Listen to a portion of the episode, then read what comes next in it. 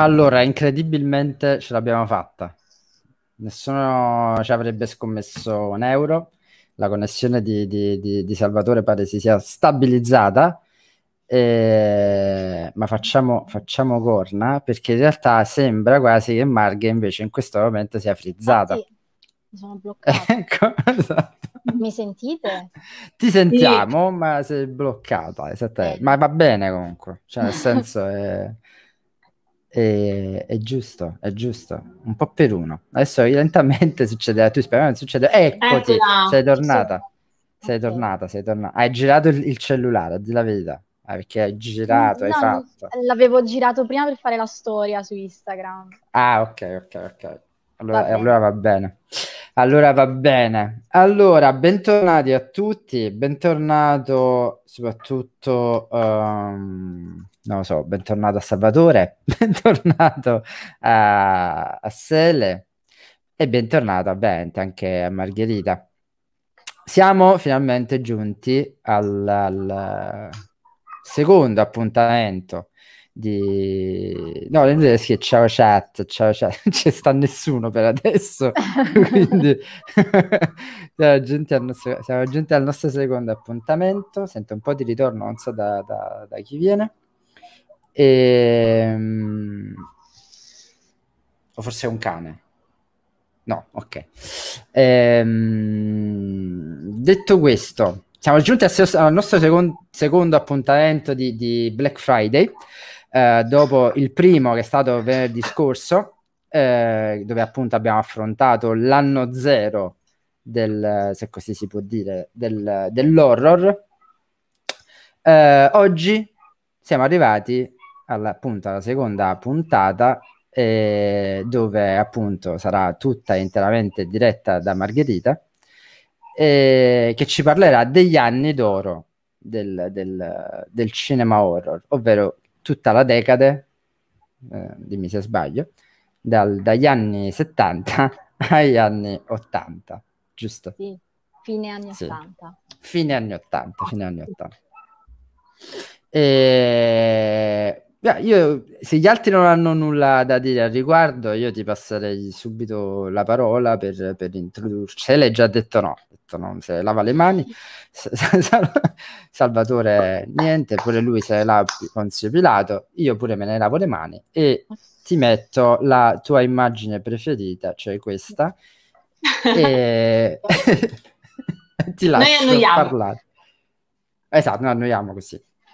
Io vi vedo troppo piccolini, quindi non capisco. Eh, perché è giusto così, è, è pressione. Allora, innanzitutto ho messo la maglietta a tema, quindi che è una maglietta molto bella, ma in realtà tutti hanno messo un po' a tema perché tu hai messo questa di Freddy, poi c'è Salvatore, torniamo normale, c'è Salvatore che ha messo quella di Gremlins di Gio Dante che è molto pure molto bella, Sele invece la radiografia, giusto? dello sterno. esatto. E io invece ho messo il mondo che va in fiamme perché siamo degli esseri umani di merda. E... Così, giusto. Eh, ma torniamo alle cose serie, torniamo a Margherita. Ok, quindi comincio, vado. Dai. Allora, innanzitutto io um, ho l'ansia, mi sono scritta... mi sono scritta quattro pagine di quaderno, non sto scherzando, con le prove Aspetta, c'è, c'è un, un, S, un S, SMR sotto da un po' fastidio. Credo che sia Salvatore. Salve, se, ah, insiste come se non ci fosse un domani. La smetti di fare il carpentiere. Che stai facendo? Ok. Scusa. Ok. Allora, la scorsa volta, come dicevi tu, Danilo, abbiamo parlato dell'anno zero dell'horror, che poi sarebbe praticamente 60 anni di cinema. Esatto. E, ehm, sì. E, ehm, adesso invece ci tocca parlare di un periodo in cui ci sono registi nati uh, nel, nell'era di cui Danilo parlava l'altra volta. Quindi registi come Craven, Carpenter, Hooper, uh, Cronenberg fanno parte di quella generazione nata dopo la seconda guerra mondiale, quindi quando gli Stati Uniti sono ormai diventati la prima potenza mondiale, superando l'Europa e, ehm, e, che stavano imponendo la propria egemonia anche sul sud del continente americano, quindi superando anche l'Inghilterra, la Spagna, eccetera. E questi registi quindi poi sono vissuti, cresciuti in un'epoca invece di boom economico, perché ricordiamo che gli anni 50-60 sono caratterizzati da, appunto da questo sviluppo, infatti la generazione nata in quegli anni è detta dei baby boomer, e, ehm, ed è anche il periodo ovviamente della, uh, del consumismo, uh, le, nasce proprio la società dei consumi, la pubblicità. E infatti a, accum- ad accomunare questi registi c'è anche un background documentaristico, diciamo così.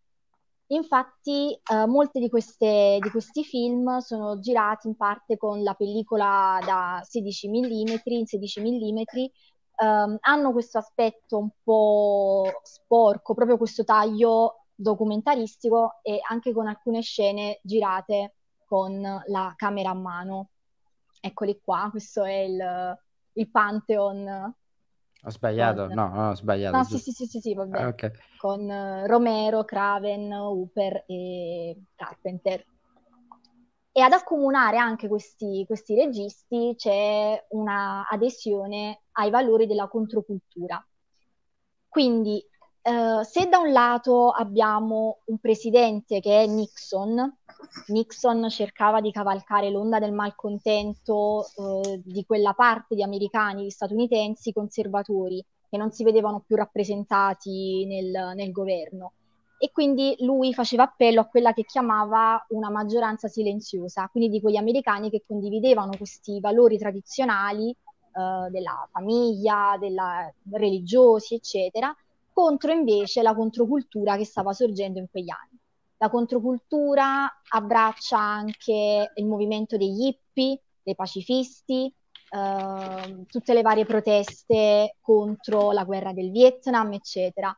E, ehm, e questa controcultura ovviamente ehm, ra- cioè, era, era, la cultura dei giovani, la, la, nuova cultura emergente, che cercavano di trovare dei nuovi valori perché non si riconoscevano più in quelli dei propri genitori. Infatti uno dei motti eh, internazionali di, di, questi movimenti era vogliamo diventare orfani, quindi non vogliamo più che i nostri genitori ci impongano le cose lottavano anche per diciamo, stu- per um, un'educazione più libera, quindi non ci doveva essere più una trasmissione del sapere in maniera verticale, per così dire. E, um, quindi erano tutti movimenti di emancipazione, di ribellione, eccetera. Quindi da un lato ci sono i conservatori e dall'altro ci sono i, i giovani, gli hippie di, di, questa, di, questa, controcultura. Però si può dire che in questi anni ci fu una sorta di, di crisi da tutti i lati, perché anche questi valori della controcultura vengono meno dopo uh, c'è un gattino dopo la, le stragi della, della, comune di Manson, della famiglia di, di Charles Manson. Quindi diciamo che um, tristemente noto, ovviamente, più famoso è quello di, dell'omicidio di Sharon Tate. E, um, quindi si, si, si notò che anche questi valori alternativi questi nuovi modi di creare famiglie, eh, l'amore libero, l'uso di droghe, eccetera, eh, erano imperfetti, per così dire. E, ehm, e, quindi questo ci porta a parlare, arriviamo a parlare già del primo film che ho inserito nella scaletta, che Non aprite... Eh, no, ecco, che già ho sbagliato, vedi?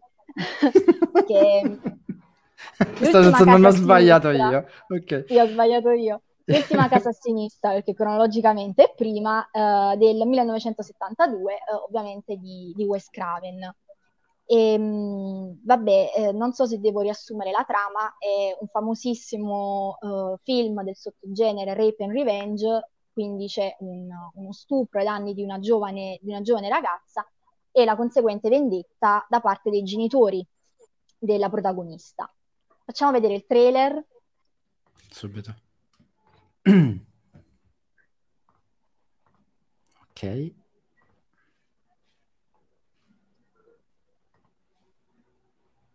Dio, si sta bloccando sempre, tutto. Eh, sempre la mia faccia. No, no, no, eh, adesso mi si sto bloccando io in realtà. Okay. Questa cosa è gravissima, però. Eh... Dai, eh.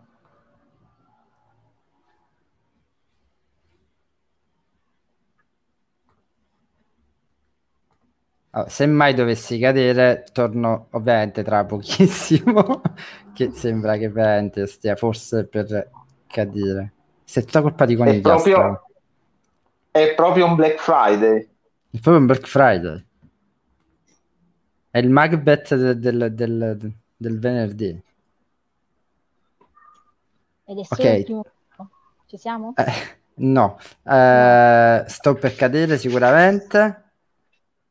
Lo faccio, lo faccio io il trailer.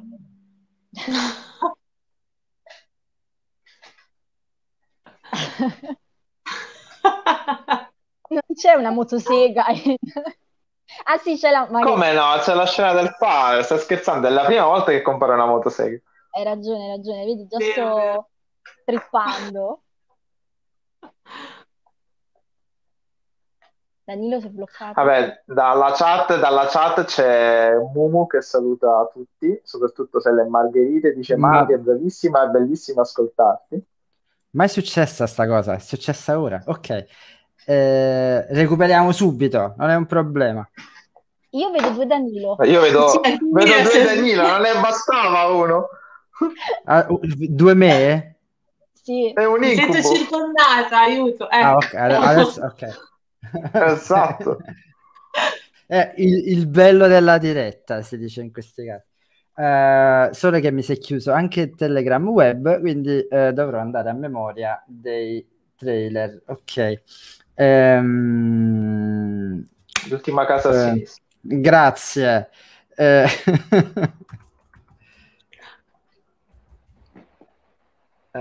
aspettate, arrivo subito. Però se nel frattempo vedete qualcosa, che il bello della diretta è questo, io faccio cose e voi, capito? Per so. tappare. Ma noi vogliamo buco. vederti in difficoltà. Eh, lo so. Infatti, infatti. Vado con una curiosità che mh, mm, il film ha cambiato titolo più volte. Uno di questi era Sex Crime of the Century e uno era Krug Co. No, Krug Co è bruttissimo. Sì, effettivamente sì. Eh, si dava per scontato che Krug fosse... Vabbè, la curiosità più bella è che da Krug a Kruger il passo è eh, brevissimo. Sì. Sì, sì. Poi ve la dico io un'altra curiosità su Kruger, poi dopo. Eh... Ok, forse ci siamo. Eh... Riempiamo gli spazi, raccontiamo una barzelletta. No, no, ci sono, ci sono, un, bueno, niente barzelletta, ci sono. ok. Un, eh... una carcassa entra in un caffè. Splat, direi. No, no, niente, entra in un caffè, basta, alla fine la barzelletta, non capisco perché. Cioè. Marie and her friend. I feel like a woman for the first time in my life. Two girls from the suburbs. Going to the city to have a good time. Uh, this, this is my roommate, Sam. Hi, girls. This is my sister, uh, Martha. Uh, Martha, these girls uh, you know, want to buy some grass. Four killers on the loose. Also looking for a good time. And the road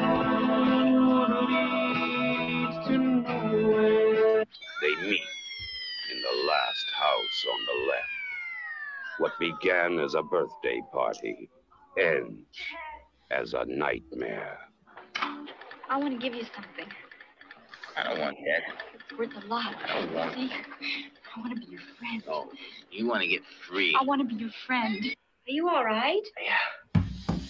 Yeah, I'm fine. Fine. Just what did happen in the last house on the left? Dr. Collingwood lived there. Are you sure we're not going to put you folks in any trouble? No nonsense. Our home is yours. His wife lived there. I've always dreamed of a man who take me easily. So did their daughter, Marie. They all lived there.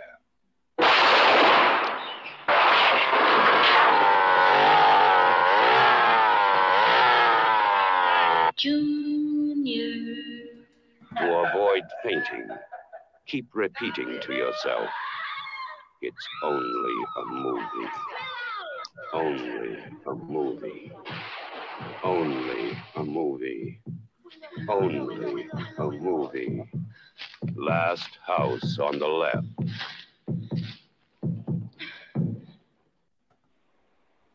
Adoro lo slogan finale, poi adoro anche Avevo fatto... che in questi trailer vecchi dicano il titolo dei film dieci volte. esatto. Eh sì, metti te lo dimentichi. Comunque avevo fatto un trailer quasi perfetto.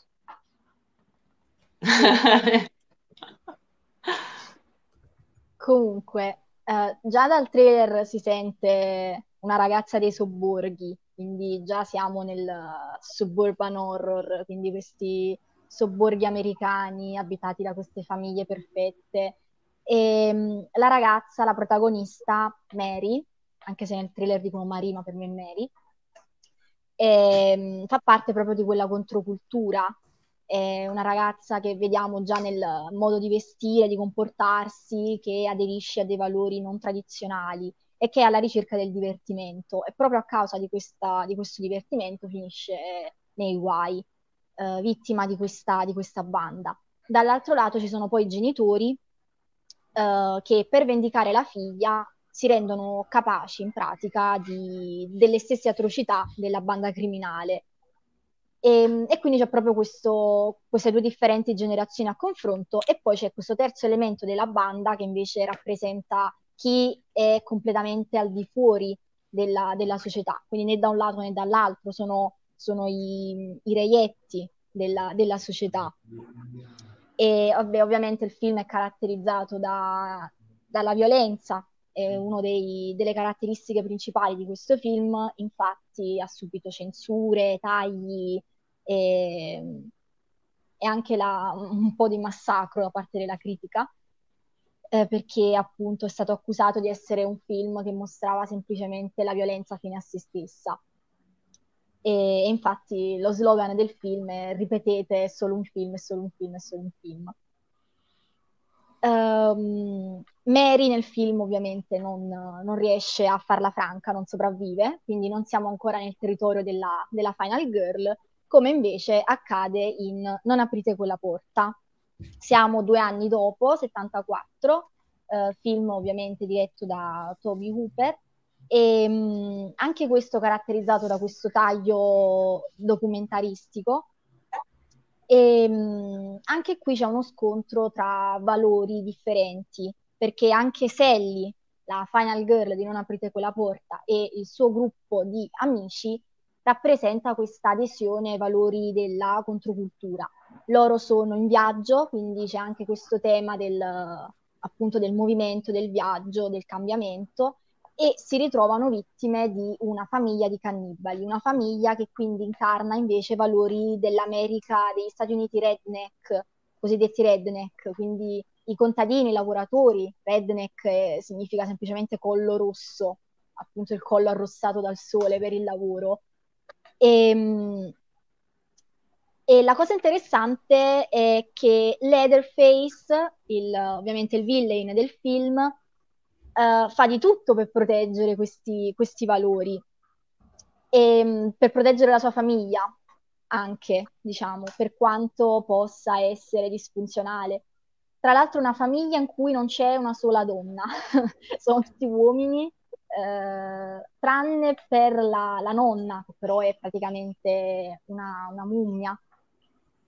Quindi Leatherface è il cattivo, però non, non incarna, diciamo, quel malvagio, quel mostro spaventoso che viene da fuori, è quasi una figura incompleta, come se gli mancasse qualcosa. È una sorta di, di- di bambinone, tra virgolette. E, mh, non è il, non lo so, Norman Bates, che era affascinante, aveva questa doppia, doppia personalità in grado di uccidere. Cioè, Leatherface è quello, è- si muove in giro con la motosega, eh, non ha una doppia, una doppia personalità, anche se come Norman Bates anche lui forse ha le, le mommy issues. Rido solo io, ragazzi, per favore, ridete per- anche voi. Ah.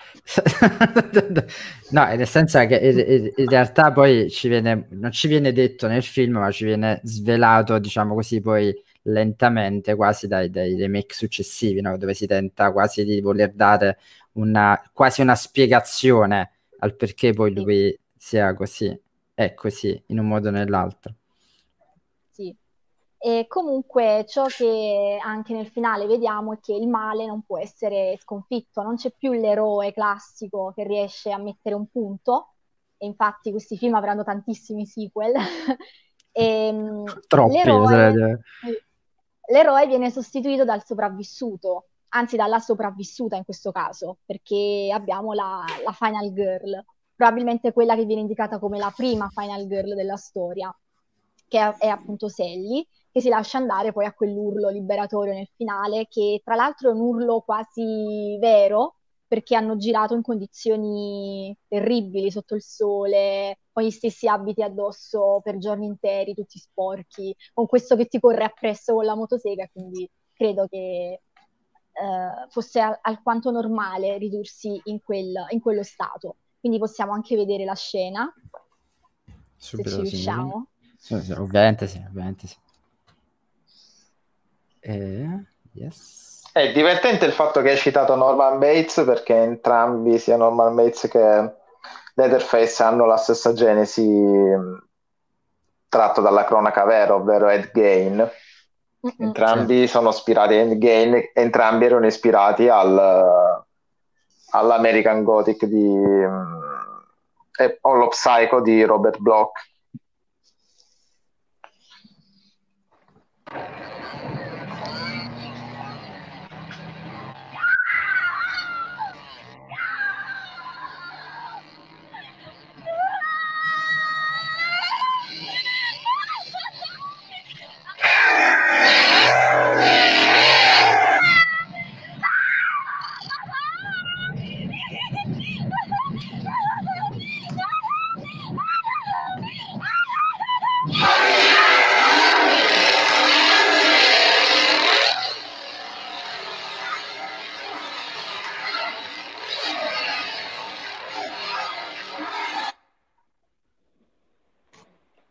Quanto è bella sta scena di lui col tramonto, secondo me è una delle più belle. Sì.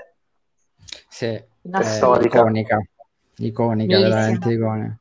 È poetica, veramente poetica ai massimi livelli proprio. Mm-mm. Sì, poi ti fa sentire Quella proprio- invece è, è Margherita, quella è Margherita dopo, dopo la sessione d'esame.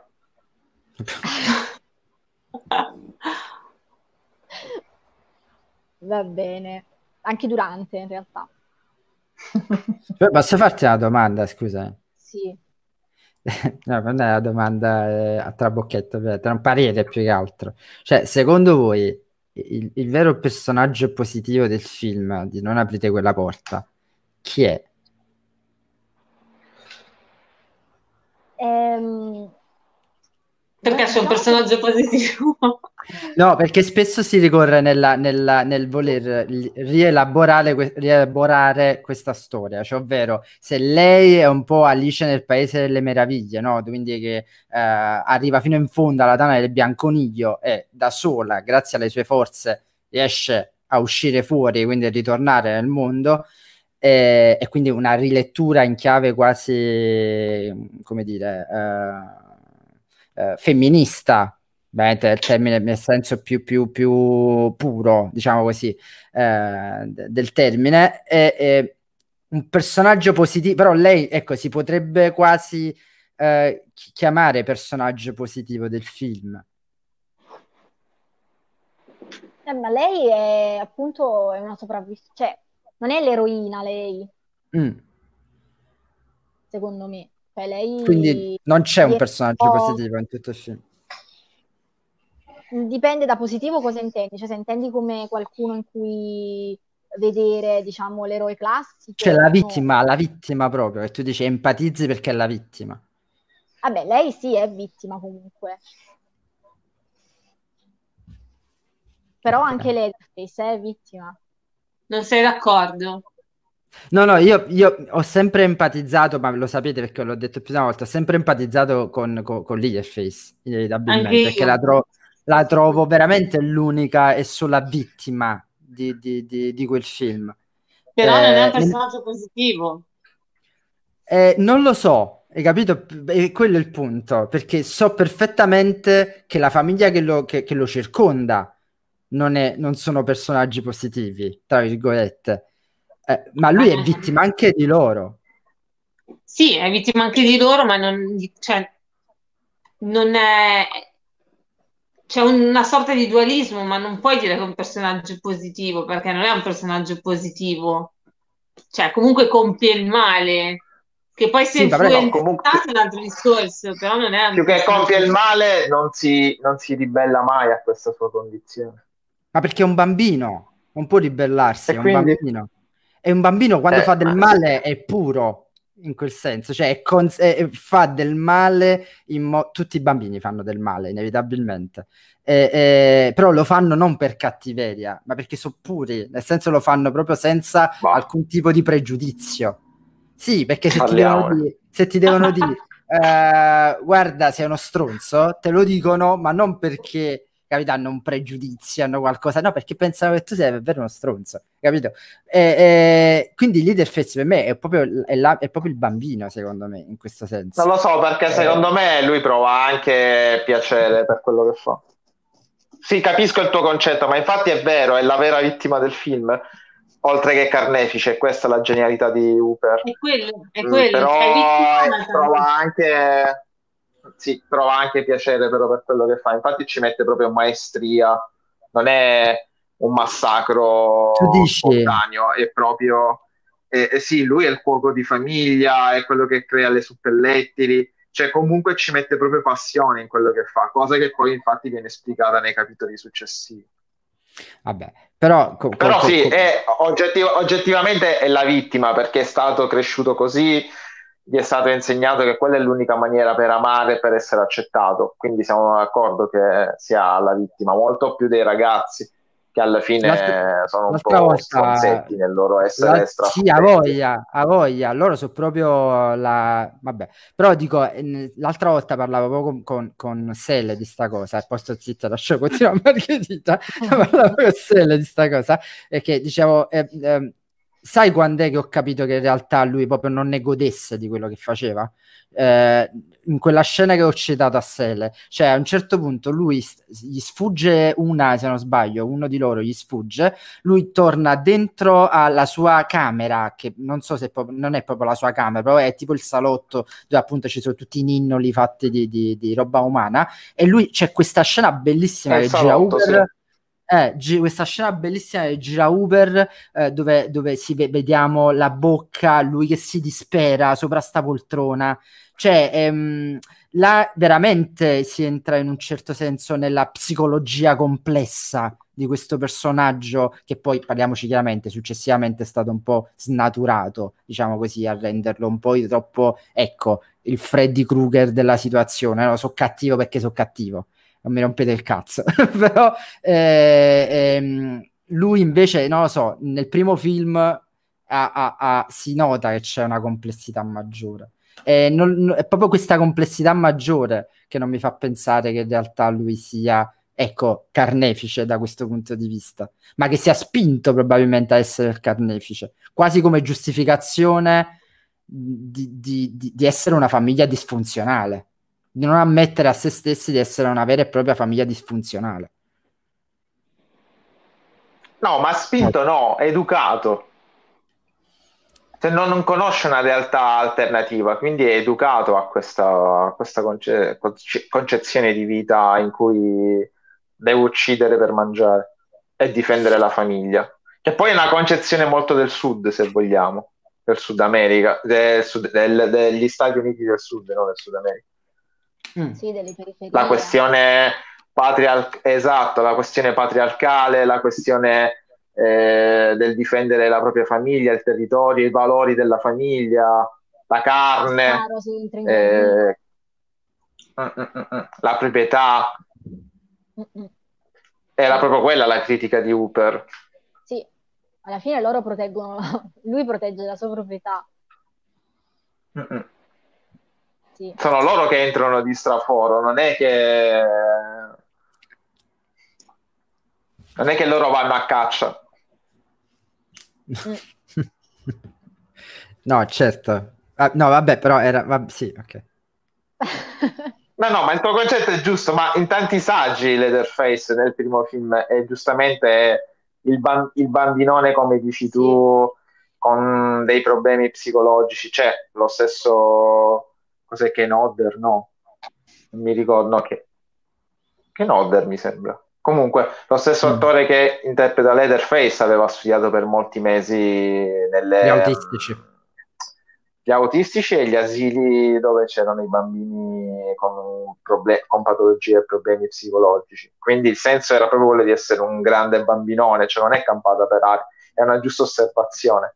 Probabilmente, come dici tu, è una vittima, ma è una vittima della società, non una Ah no, no, in- certo, certo, è quello che voglio dire, che è proprio una vittima della società, cioè nel senso se si calcola ovviamente il suo nucleo familiare, appunto in forma totalmente metaforica, nel- nel- nella società ovviamente in cui è costretta a vivere buona parte degli stati del sud, no? Appunto come diceva Margherita, i redneck e tutta quella, cioè mi insegnano fin da piccolo che i Uh-huh. neri sono il male, che va bene utilizzare le armi, che va bene che devo pensare a me stesso perché lo Stato non c'è, però devo seguire la legge che non mi fa sparare. Ovviamente va in cortocircuito questa cosa, e, cioè mi educhi da nazista e poi non posso essere nazista. Cioè, Uh-huh. è, è ovvio che poi nasce eh, questo personaggio, secondo il mio punto di vista. Però abbiamo preso fin troppo Sì. tempo a Margherita con questa cosa. No, a me fa piacere. Ehm, ok, vabbè, andiamo avanti. Eh, velocemente su Halloween, perché cioè, cosa puoi dire di Halloween? Siamo nel 78, ehm, culmine delle, delle varie, dei vari movimenti, delle varie rivoluzioni, della rivoluzione anche ehm, sessuale o di, anche di emancipazione femminile abbiamo Lori Strode, la Final Girl, eh, la prima Final Girl, anche se forse eh, prima c'è stata quella di Black Christmas, ehm, che diciamo combatte o comunque prova a ingaggiare un duello con l'antagonista che è ovviamente Michael Myers. Ehm, qui abbiamo proprio il mostro imbattibile per eccellenza perché Michael Myers non ha un'umanità praticamente, e viene chiamato l'ombra della strega, eh, il, eh, lo psicologo che lo tiene in cura, il, il dottor Loomis, lo psichiatra che lo tiene in cura, eh, dice che è il male incarnato, che non ha un'anima, Mm, si muove per uccidere. E, mm, e quindi è, è proprio no, quella, l'incapacità da parte dell'umano di sconfiggere il male. E, cos'è? Maranello. Il male. Esatto, esatto, il solito Maranello giù da me. Non ho fatto a Ehm, tempo a chiudere il microfono, scusate. Va bene. Ok, quindi Laurie Strode incarna la Final Girl così come poi viene descritta da Carol Clover, ovvero vergine, androgina e anche molto, diciamo, intuitiva, che riesce a capire che c'è qualcosa che non va e che poi prende il coltello e cerca di affrontare l'ombra della strega. E poi, vabbè, dopo nelle- nei sequel successivi diventano fratelli lei e Michael Myers, quindi si viene a creare anche tutta una questione familiare eh, attorno. Un altro tema, ecco, per esempio di Halloween non ho, non ti ho, non ti ho mandato nulla, mi sono dimenticata completamente. Zero, però se vuoi eh, lo troviamo subito. Come vuole lei, signorina? Non... No, no, vabbè, andiamo avanti. Che poi sembra che parlo sempre degli stessi film. Ehm, ok. Ehm, un altro tema fondamentale, ovviamente, in questi anni è il consumismo dilagante, quindi la società dei consumi, le pubblicità, i, i nuovi elettrodomestici anche che entrano nelle case degli americani. E ovviamente la critica più eh, forte al consumismo ce l'abbiamo con Dawn of the Dead, di Romero ovviamente, della, della saga dei morti viventi, tradotto in italiano con zombie, non si sa perché. E- Per colpa di, di- di- di Argento. Ah, ok, ha deciso, ha scelto lui il titolo. Sì, la vers- perché lui aveva i diritti del- del- della versione europea e quindi in Europa si chiama Zombie. Zombie, ok, quindi si perde totalmente il senso dei titoli originali che Esatto. appunto erano la notte, l'alba, il giorno, eccetera, eccetera. Va bene. Ehm, il film è ambientato per gran parte in questo centro commerciale, quindi c'è proprio la figura del mall che diventa quasi il sinonimo di americano. In quanti film, anche non, non- non horror solamente, tantissime commedie, c'è proprio il mall, il centro commerciale come quasi un tempio dove trovare conforto, dove incontrarsi con le persone, eccetera. E, mh, possiamo dire anche che se Romero nel primo film non era molto consapevole di quello che stava facendo, ne parlavamo l'altra volta, eh, mettendo un protagonista nero, infatti il suo è un approccio abbastanza colorblind, cioè mh, non, non ha- non aveva intenzione di inserire la questione razziale, la questione del colore della pelle all'interno del film.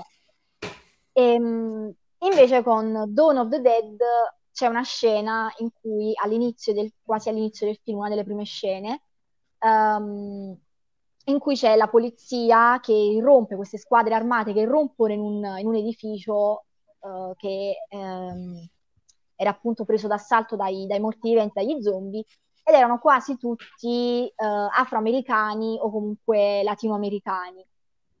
E, e fanno strage, appunto, le forze dell'ordine fanno strage di, di queste persone appartenenti a questa etnia.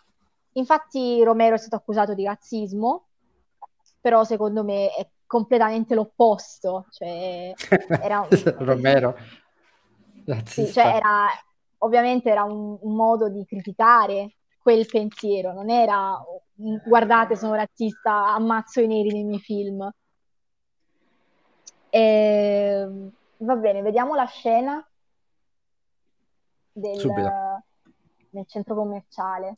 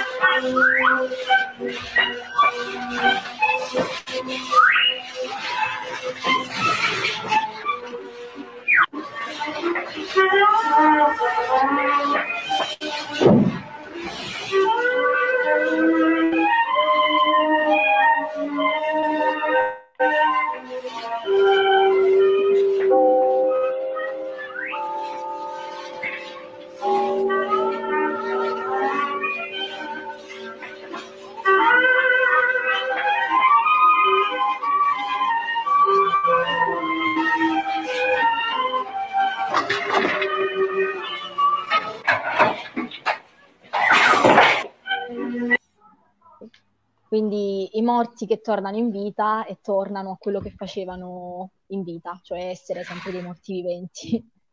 E questa sono sempre io durante la sessione. Comunque, No, un classico sabato pomeriggio nel centro commerciale. Guarda, questa sono io al centro commerciale. quando-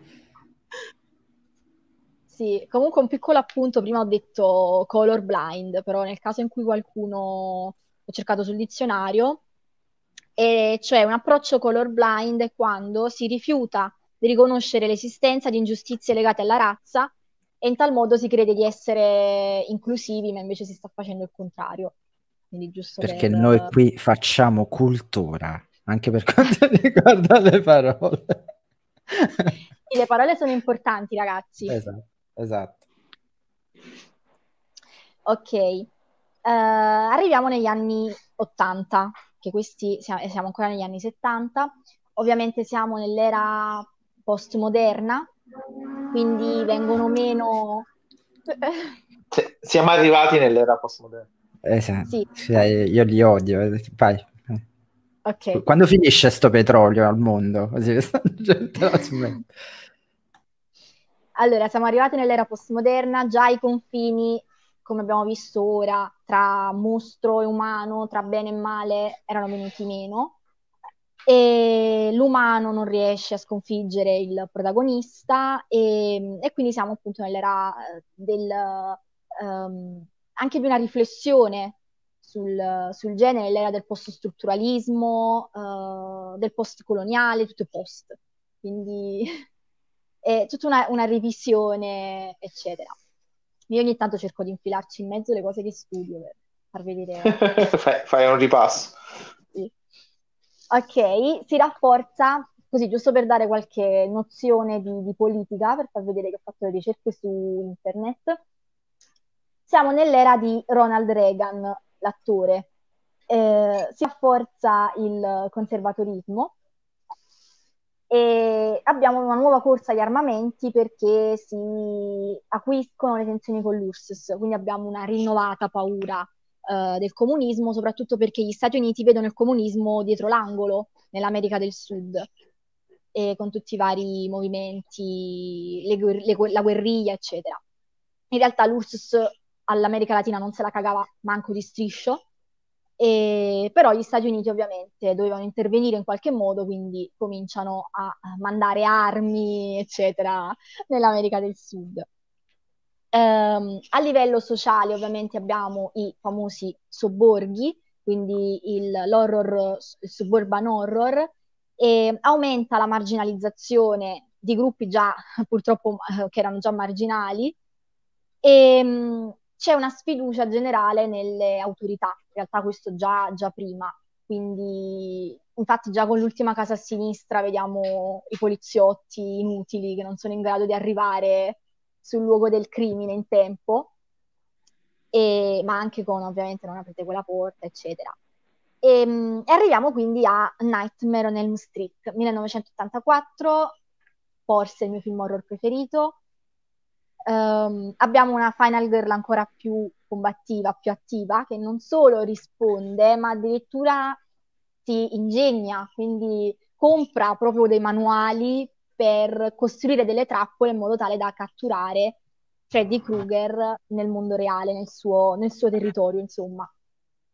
I genitori di Nancy, della protagonista, sono totalmente assenti, la madre una, è un'alcolista, il padre è poliziotto, quindi abbiamo nella figura del padre proprio la fusione di queste due autorità, il padre, quindi la figura genitoriale, e il poliziotto, che è totalmente incapace di aiutare la figlia nonostante eh, Nancy dica al padre quello che sta succedendo, il padre non le crede, eh, non, non, arriva in tempo quando lei chiede il suo aiuto, e, eccetera, eccetera.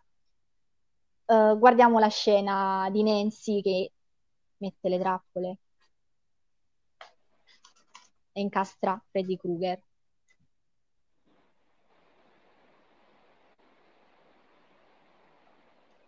Ci vorrebbe uno stacchetto musicale nel frattempo.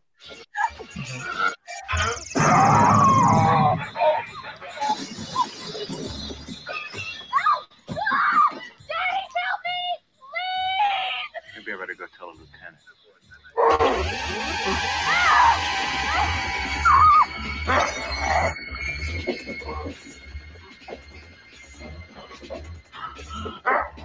Kill you slow.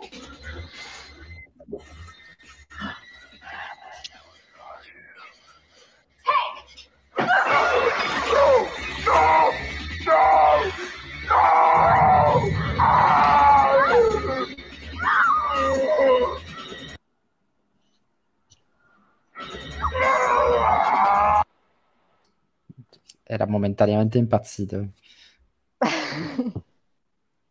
ok, eh, vabbè, ovviamente anche qui, come sappiamo, nel finale Freddy Krueger non viene sconfitto, e anzi c'è una saga molto molto lunga eh, con anche quel remake orrendo del, del 2010, ma vabbè. Pessimo. Eh, questi, cosa? Pessimo proprio. Tremendo. E se non sbaglio vogliono fare, ne vogliono fare un altro sbaglio con Kevin Bacon, una cosa del genere. Ma di che, scusate, mi sono perso. Nightmare. Nightmare. Un altro. Mm. C'è il fallimento del- di quell'altro non andava bene. Bisogna... Con Kevin Bacon, però con Kevin Bacon viene già affumicato. Ah, ok, ok. Eh, eh, volevo, vero, volevo fare una domanda dalla, dalla chat. In siciliano, Giorgio però. Chiede a, a Mar- eh, Giorgio, ma poi ri- riesci a recuperare quell'articolo di Ebba sull'eteroclassia di Nightmare? Se no, leggilo, perché parla proprio di Vito Cariceri. Sì, ok. Sembrava più sardo. ricordo, ricordo che chiesi a Giorgio questo articolo, però non mi ricordo se poi lo- me l'ha mandato. Non me lo ricordo, comunque non l'ho letto, lo, lo devo recuperare. Giorgio, mannacci- Giorgio, mannacillo, non farà così, però. Questa è la traduzione simultanea. Va bene, allora, eh, ho quasi finito. Mi mancano gli ultimi due film con i quali ho barato un poco perché ho messo Cronenberg, che è canadese, però ho messo La Mosca, che è di produzione statunitense, e Di poi Mel ho- Brooks. Sì. E poi ho messo eh, Hellraiser, che invece è britannico, non c'è azzecca un cazzo, però l'ho messo lo stesso. Ok. Vabbè, è New Line comunque, New Line è sempre produzione americana, quindi vabbè. Ehm, sì, perché anche comunque in Gran Bretagna c'era Margaret Thatcher, quindi più o meno la stiamo. Ah, eh, una cosa che vi volevo dire è che ho letto eh, una persona su Facebook che diceva che Margaret Thatcher viene criticata solo perché è donna. Ma se la fa ficcare... Ok. Ma se la Thatcher che criticava le donne, oltretutto. Cioè, Lasciamo era stare. lei proprio l'antifemminista della situazione. Quindi Mm. diceva le donne diciamo dovevano che- stare a casa a fare le donne perché non tutte avevano il carattere giusto per fare i lavori da uomini. Queste parole E poi è stata, è stata una vera barbara nei confronti dei ehm, gli insurrezionismi- gli insurrezionisti irlandesi, ma a parte questo, cioè, mm, che sia Reagan o che sia la Thatcher, cioè, in questo caso il gender ha poco a che fare, cioè proprio le Sì, aberrazioni che hanno fatto, No, no, le aberrazioni che hanno fatto questi uomini. un paragone tra, tra Reagan e la Thatcher e Margaret Thatcher era appunto che eh, Margaret Thatcher viene criticata di più di Reagan perché è donna. No, secondo me viene criticata di più perché è più intelligente essendo europea e non americana, però è- è- e non Esatto. avendo fatto l'attrice hollywoodiana e aver venduto al- alle liste McCartney migliaia e migliaia di, di colleghi, Già. diciamo, a parte questo, a parte questa cosa. Già. Io sono più per Gor- Gorbaciov in quel periodo, però vabbè. Eh, Sì. Vabbè, comunque sì, bisogna sempre fare una questione poi di, di gender, ok. Eh, detto questo, ehm, sì, gli anni 80 sono anche gli anni delle, ovviamente della paura, del terrore legato anche al cambiamento, alla decadenza del corpo. Eh, sono gli anni dell'AIDS, del, dell'AIDS, quindi eh, proprio questa, questa paura del contagio. E abbiamo anche la controcultura punk, i- sia in Gran Bretagna che, che negli Stati Uniti. Abbiamo i nuovi scritti femministi, le teorie di genere in Inghilterra, in Europa, così come negli Stati Uniti, con approcci diversi, però più o meno le scuole di pensiero erano quelle. E quindi c'è tutta una, una libera- liberalizzazione dei, dei costumi, eh, del, del corpo, e quindi c'è molta, molta attenzione al corpo. E infatti Cronenberg è considerato il padre del cosiddetto body horror, quindi un, un sottogenere in cui il focus è proprio sul corpo. E, mh, ovviamente la paura eh, dell'AIDS era generata anche dal fatto che questa malattia era associata sempre a comportamenti sessuali devianti, trasgressivi, quindi eh, l'omosessualità, però anche a comportamenti trasgressivi, quindi l'abuso e l'utilizzo di, di sostanze, di droghe. La mosca di Cronenberg, 1986, se non sbaglio, non me lo sono scritto. 89, più o meno. no, 86, no, 89 se non No, sbaglio. 86. No, no, 86. Dai, andavo, andavo alle elementari ancora. Ah, hai ragione, hai ragione. Mi ricordo quando andavi alle elementari.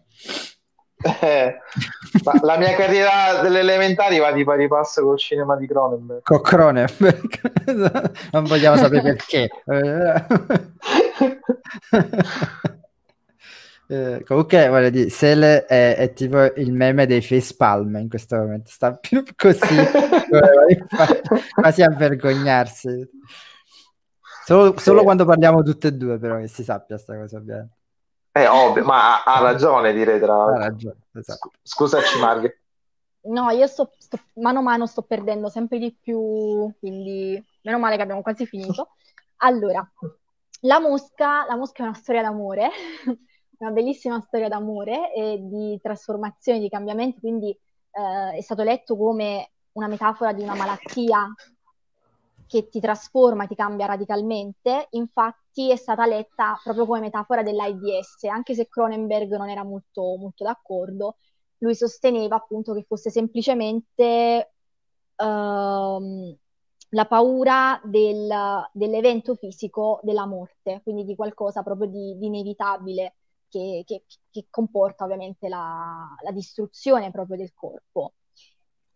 Però c'è anche tutta questa paura di un decadimento che può essere trasmesso attraverso un contagio. Infatti la, ehm, la fidanzata del protagonista, che è uno scienziato, quindi un'altra figura, diciamo, autorevole, eh, una, un'altra autorità che viene messa in discussione, ehm, e la fidanzata ha proprio questo terrore, essendo rimasta incinta, che il bambino possa nas- nascere nascere, stavo dicendo, vedi? Nacquere. Possa nascere con questa malfor- malformazione, tra virgolette, possa avere in sé i geni di questa, di questa mutazione. Però lo scienziato c'è da dire che parla quasi con fierezza di, sua, di questo suo cambiamento, di questa sua trasformazione. E, ehm, di questa mostruosità, quasi come a rivendicare no? questa mostruosità possib- a rivendicare la possibilità di avere un corpo che eccede, un corpo che va oltre i limiti di ciò che è considerato normale, quindi un corpo quasi fluido. Uh, siamo proprio nel, nel, queer horror quasi. E, volevo infatti far vedere la scena. Se Danilo Andiamo... ce la manda, se la regia. Andiamo subito il contributo. Allora. Eh...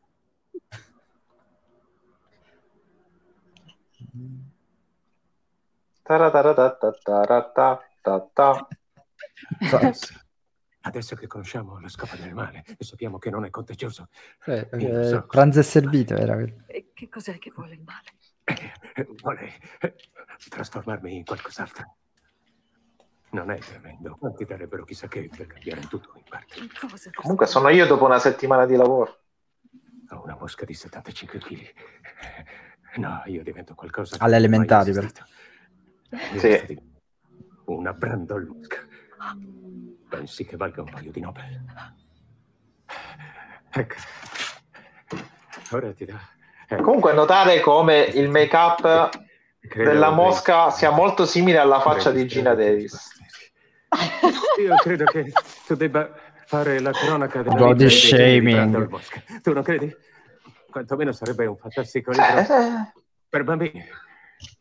Oddio, ma... Ti vedo stanca. Sono incadrata.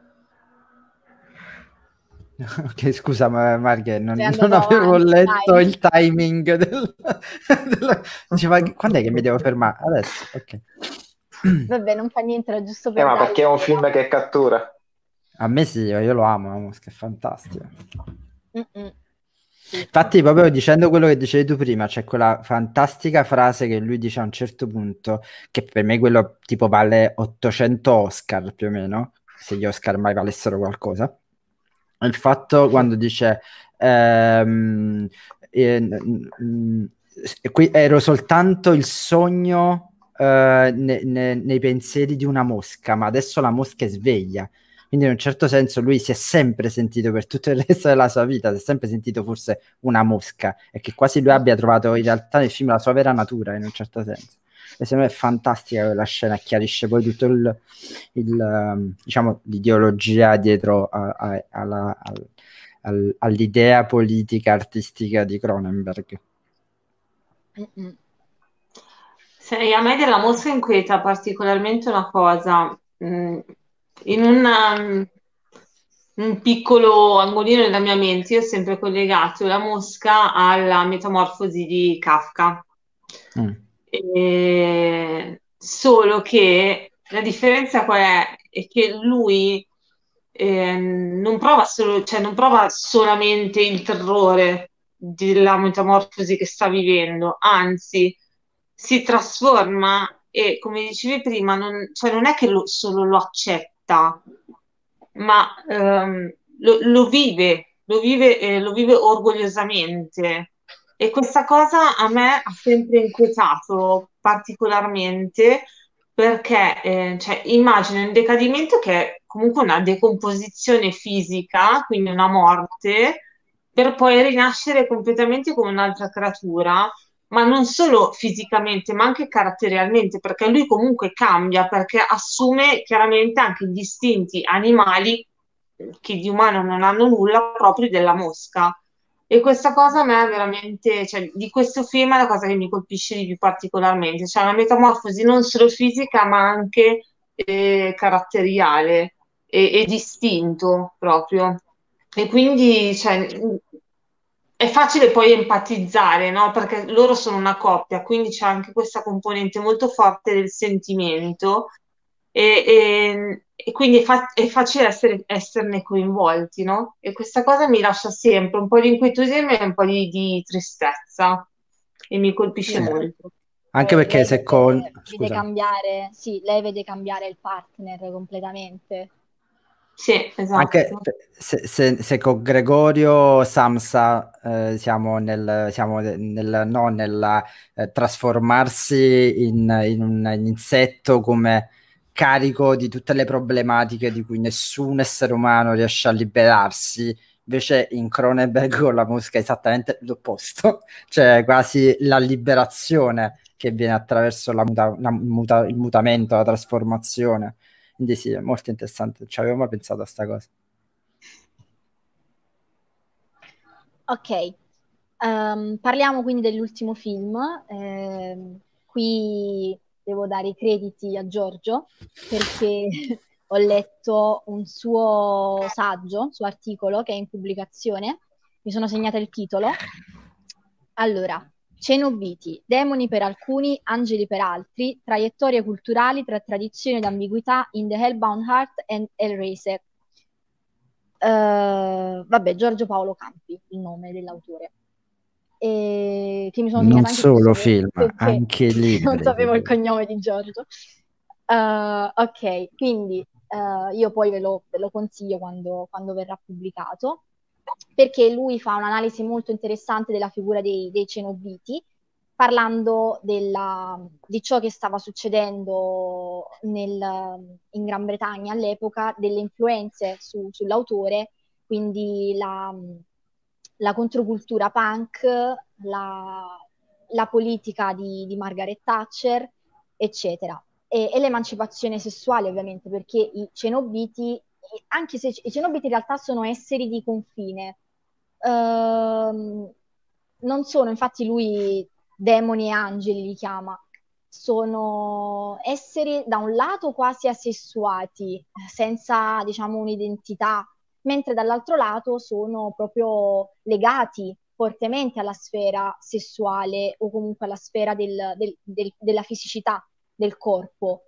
E, mh, sono esseri di, di confine anche perché si s- i, con- i confini tra il piacere e il dolore sono completamente, completamente sfumati in, in Hellraiser. E ovviamente il loro aspetto poi si rifà a- agli abiti del, del punk, ma anche del, del sadomasochismo, eccetera.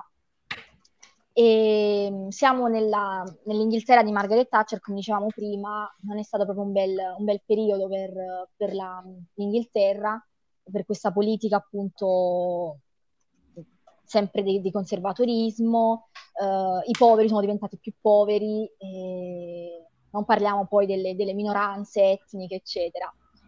E, ehm, I corpi dei cenobiti quindi sono anch'essi fluidi, rappresentano quasi un'alternativa alla, mh, mm, alla, diciamo, alla norma, eh, anche al binarismo, quindi maschile e femminile, e anche perché i cenobiti permettono l'ingresso proprio in un'altra dimensione attraverso il, la configurazione e quindi rappresentano proprio questa, questo oltrepassamento della, di, un, di un limite, di una soglia. E niente, siamo arrivati quindi alla fine degli anni Ottanta, eh, basta, ho detto tutto quello che volevo dire, probabilmente l'ho detto male, probabilmente ho ucciso il, lo scritto di Giorgio, però sono contenta, no, ok? Che, che, qua, che qua...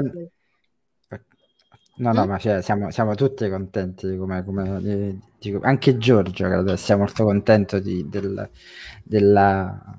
No, di, di sta con Giorgio, palesati e dici se è così o no. E... Che ragazza modesta. Che ragazza. e... Facciamo questa nuova cosa che la, la proviamo oggi. Considerazioni finali. Io così per mettere un po' in difficoltà tutti, non solo Margherita. Cioè, eh... Salvatore, partiamo proprio da te. Eh, vabbè, ma come dice il titolo della puntata del Golden Age, Margherita ha fatto un excursus, tra l'altro poi su solo i titoli più importanti, senza citare ovviamente per tempo e spazio altri titoli che magari potevano essere inseriti ma stiamo parlando veramente del, del, meglio del meglio del cinema horror in generale, ma anche della cinematografia in genere. La grandezza di questi film, sia a livello di struttura tematica, politica, sociale e tecnica cinematografica, è che hanno creato un immaginario, hanno influenzato tutto, tutta l'arte che conosciamo a livello visivo, ma anche influenzando anche le altre arti, le, i fumetti, la narrativa, um, basti pensare a, ai supplizi, supplizianti, basti pensare alle figure della mano di Dio di Berserk di Miura, quindi è laser è arrivato fino in Giappone, di rimando è ritornato in Europa, basti pensare all'uso della motoseca che ormai è, fa parte di qualsiasi film horror citazione, ma anche di qualsiasi videogioco di stampo horror d'azione. Mm, le implicazioni scientifiche che hanno portato la filmografia di Cronenberg, perché tutto il suo body horror, ripescando Lovecraft, si basa sull'assunto che eh, sì, la scienza, la cultura, l'uomo di scienza è importante, ma quando vuole giocare a fare Dio crea aberrazioni, ma aberrazioni di cui non ha paura, perché eh, non è un, un, diventare un mostro, ma è, secondo questo, questi personaggi, è l'evoluzione dell'umanità, trascendere l'essere umano e diventare qualcosa più alto o più basso o diverso, migliore, peggiore, non si sa, come appunto sono i supplizianti, i cenobiti di Kyle Barker, anche lui geniale nello sdoganare eh, l'omosessualità, le libertà sessuali, il dolore, il piacere, Eros e Thanos, Thanatos, no Thanos, Beh, schifo l'ho detto, e Thanatos, quindi sono, ho, ho il Freddy Krueger, eh, parlando di Freddy Krueger, Michael Myers, maschere che hanno incarnato il male, ora forse sono diventate un po' icone pop, all'epoca spaventavano veramente noi che siamo cresciuti con queste icone, cioè non ti potevi permettere di parlare di Freddy Krueger senza pensare cazzo se mi addormento chissà se mi sveglio da ragazzini l'abbiamo pensato tutti. Ora sono diventati icone veramente che, al punto da farci anche le pubblicità, gli spot televisivi e fra un po' anche la pubblicità a progresso. So, Golden Age in tutti i sensi eh, sono stati i migliori prodotti, sono stati cre- creati e cresciuti in un periodo forse fra i peggiori per la storia dell'umanità. Non che ora sono, siamo messi molto meglio, ma ci arriveremo. E quindi le considerazioni è che eh, dalla merda, come diceva un poeta che a me non, mai, non, è mai piaciuto per niente, ma una cosa buona nella sua vita l'ha detto, dalla merda di solito nascono le cose migliori. Sì, da diamanti non nasce niente, dall'etame nascono i fiori. Non volevo bene. citarlo perché mi sta talmente bene. sul cazzo che non volevo manco citarlo. non abbiamo questa discussione adesso qui. Ah, prego, Sele. Vabbè, sarò più concisa. Scusa, no. scusate, è colpa di Danilo. No, allora, io penso che Margherita sia stata bravissima a illustrare molto bene, a fare un quadro molto preciso della, eh, del, del, quadro appunto sociopolitico dell'America in, quella, in quel particolare ventennio, eh, che è stato un ventennio per quanto riguarda i film horror, eh, a parte molto produttivo, ma di film mh, mm, non solo di, appunto di puro intrattenimento, come vedremo poi negli anni successivi, ma ci sono stati molti film che appunto avevano un messaggio, un sottomessaggio politico o sociologico.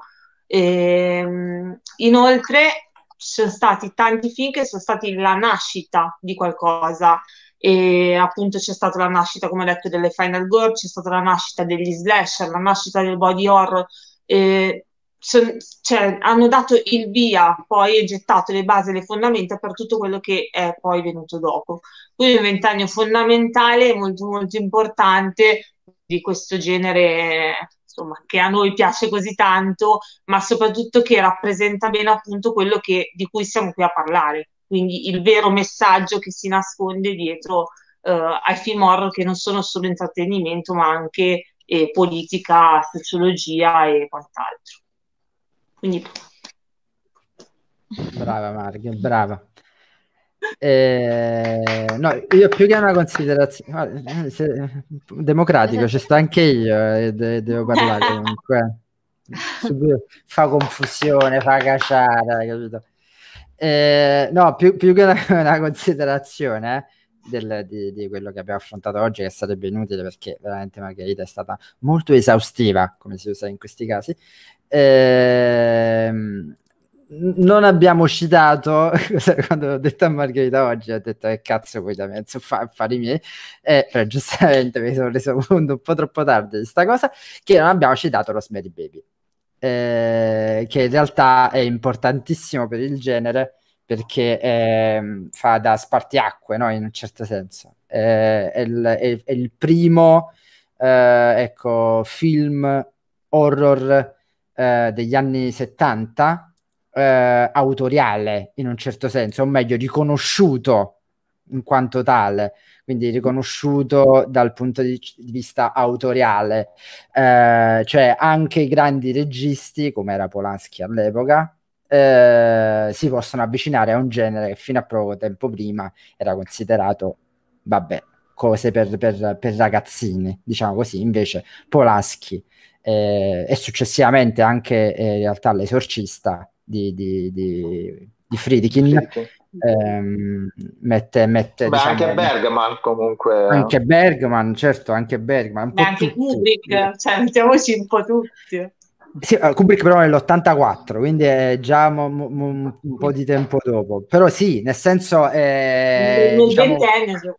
Nel ventennio sì, sono stati proprio questi registi che poi hanno poi totalmente sdoganato il genere, no? Togliendolo dal, dal, dal solito B, quando si dice spesso no, il, il, un determinato genere di serie B, ed invece, ecco, questi grandi registi hanno saputo poi rendere eh, questo, questo genere altro che serie B. Eh, vere e proprie opere d'arte, non che lo, non lo fossero già prima, come abbiamo visto appunto, ma diciamo così, eh, togliere un po' di puzze sotto il naso Uh, uh, al, anche all'accad- uh, all'Academy, io in inglese faccio cacare, eh, diciamo, all- all'Academy. all'Academy, grazie, Academy, eh, a quelli dell'Oscar. E se nessuno vuole aggiungere altro, non so, volete aggiungere altro? No. No. no ok, tutti provati.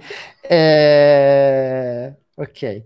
Eh, ringraziamo allora a questo punto veramente Margherita che ci ha, ci ha introdotto all'interno della Golden Age, che mi fa sempre un po' ridere perché sembra un'altra cosa che non dirò mai. E... La, golden sh- la golden shower, eh? Vabbè, non ti esatto, solo, solo, un maiale poteva capirmi. E... detto questo, no, che ci ho pensato oggi mentre scrivevo questa cosa so, sono tutti sali minerali, non ti golden. Cioè, non... Eh sì. Eh, ma lo sai che Danilo cervello è un vecchio porco. un vecchio maiale. E... Comunque io volevo spezzare, volevo spezzare che una lancia, cioè sto pensando ora, eh, grazie Giorgio, una lancia a favore di Margherita perché oltre ad essere stata bravissima nell'esposizione, ha eh, frantumato quella classica Aia. frase con cui, con cui proprio si, si, circo, si giustificano i ragazzi dicendo eh vabbè ma io questi film non li conosco mica sono vecchio come te quando sono usciti io non li ho vissuti che è una grandissima porcata perché come, cioè, mh, è un giustificare la propria chiusura mentale di fronte a, dei, a un genere, a un periodo storico che è stato importantissimo per il cinema horror, ma per la cinematografia in genere, ed essere nati vent'anni dopo uh, gli anni 80, 70, 80, 90, quel che cazzo è, non vi giustifica dal dire che questi film voi non li dovete conoscere, conoscere scusate, non li dovete conoscere o apprezzare cioè fate ammenda, fate schifo, siete ignoranti di merda, fate come Margherita che si informa, studia, guarda e apprezza i capolavori senza dire eh ma voi siete vecchi di merda. Cioè noi siamo vecchi di merda ma voi siete dei bimbi presuntuosi. sì sì ma noi siamo vecchi di merda però voi siete dei bimbi presuntuosi che non capite un cazzo e volete parlare per te, di cioè cinema No, sta portando Vorrei fuori un dire- suo trauma, lasciatelo Voglio, stare. sì, no, voglio dire una cosa, che, che queste dirette sono nate un po' anche per eh, istruire, i ragazzi Eh, giovani. giusto, Salvatore giusto, è è andato addosso adesso. Stiamo No. L'opposto, l'opposto Aspetta, della aspetta, Michelin, la- Aspetta, la, la, la riformulo. Quindi voi ragazzi non sentitevi No, non intimoriti. Non, sen- Oh, non sentitevi, non sentitevi intimoriti o estromessi da un- una porzione di cinema che invece vi aspetta e vi accoglierà con le sue braccia calde e potete dire oh finalmente anch'io posso far parte di questa grande famiglia. Ce lo vedo Salvatore che insegna ai bambini? Bambino Esatto. di merda, perché non sai parlare italiano? È il mio Allora- sogno, è il mio sogno. Eh, infatti sì. Eh, no, sì, giustamente ricordo- se qualche film, ecco, tra la prima e la seconda puntata eh, vi, vi ha- tra il nostro pubblico, quello magari un po' più giovane, se vi è interessato o che magari non conoscevate, ovviamente ci potete scrivere a uno di tutti e quattro, magari non a Conigliastro, a quanto pare. Vi aspetto, vi aspetto. chiedere informazioni e noi saremo più che lieti di darveli. Ehm, ma detto questo, e beh, è colpa mia, è colpa mia delle considerazioni finali, è tutta colpa mia. Esatto, nella prossima volta. Si inizia io bocciato. Detto questo, detto questo, noi vi aspettiamo eh, settimana prossima con la terza puntata di Black Friday, dove appunto ci sarà eh, la nostra Sele a, a fare, a farci da guida, e poi alla quarta ovviamente avremo Salvatore. E quindi già avete avuto diciamo così un primo assaggio di quello che sarà eh, la, la- la regia di Salvatore. Ehm, ricordo a tutti ovviamente di mettere il follow, devo fare sta cosa bruttissima, di mettere il follow al canale, di abbonarvi nel caso, vogli- nel caso vogliate, anche perché per voi se avete Amazon Prime è gratis, invece, eh, quindi vi abbonate gratis per il primo mese, a voi non cambia un cazzo, a noi invece cambia tantissimo perché ci permette di andare avanti e fare altre cose come queste che magari vi possono interessare. Potete seguirci su tutti i social, li conoscete già, tra quelli boomer a quelli un po' meno boomer. E ringra- ovviamente seguite ovviamente seguite uh, Carcassa Horror Podcast, seguite il profilo Instagram di Sele, Strega Medea, come potete leggere, seguite il profilo Instagram, indicazioni, seguite il profilo Bleedingram di Margherita e, e niente, seguite Birol se vi interessa e, e tutti. Eh, detto, questo, detto questo, vi salutiamo. Ci vediamo a venerdì prossimo. Invece, ci vediamo domani con me con Paranormal Actuality. Eh, grazie a tutti. Appena il mouse ritorna vivo, ok.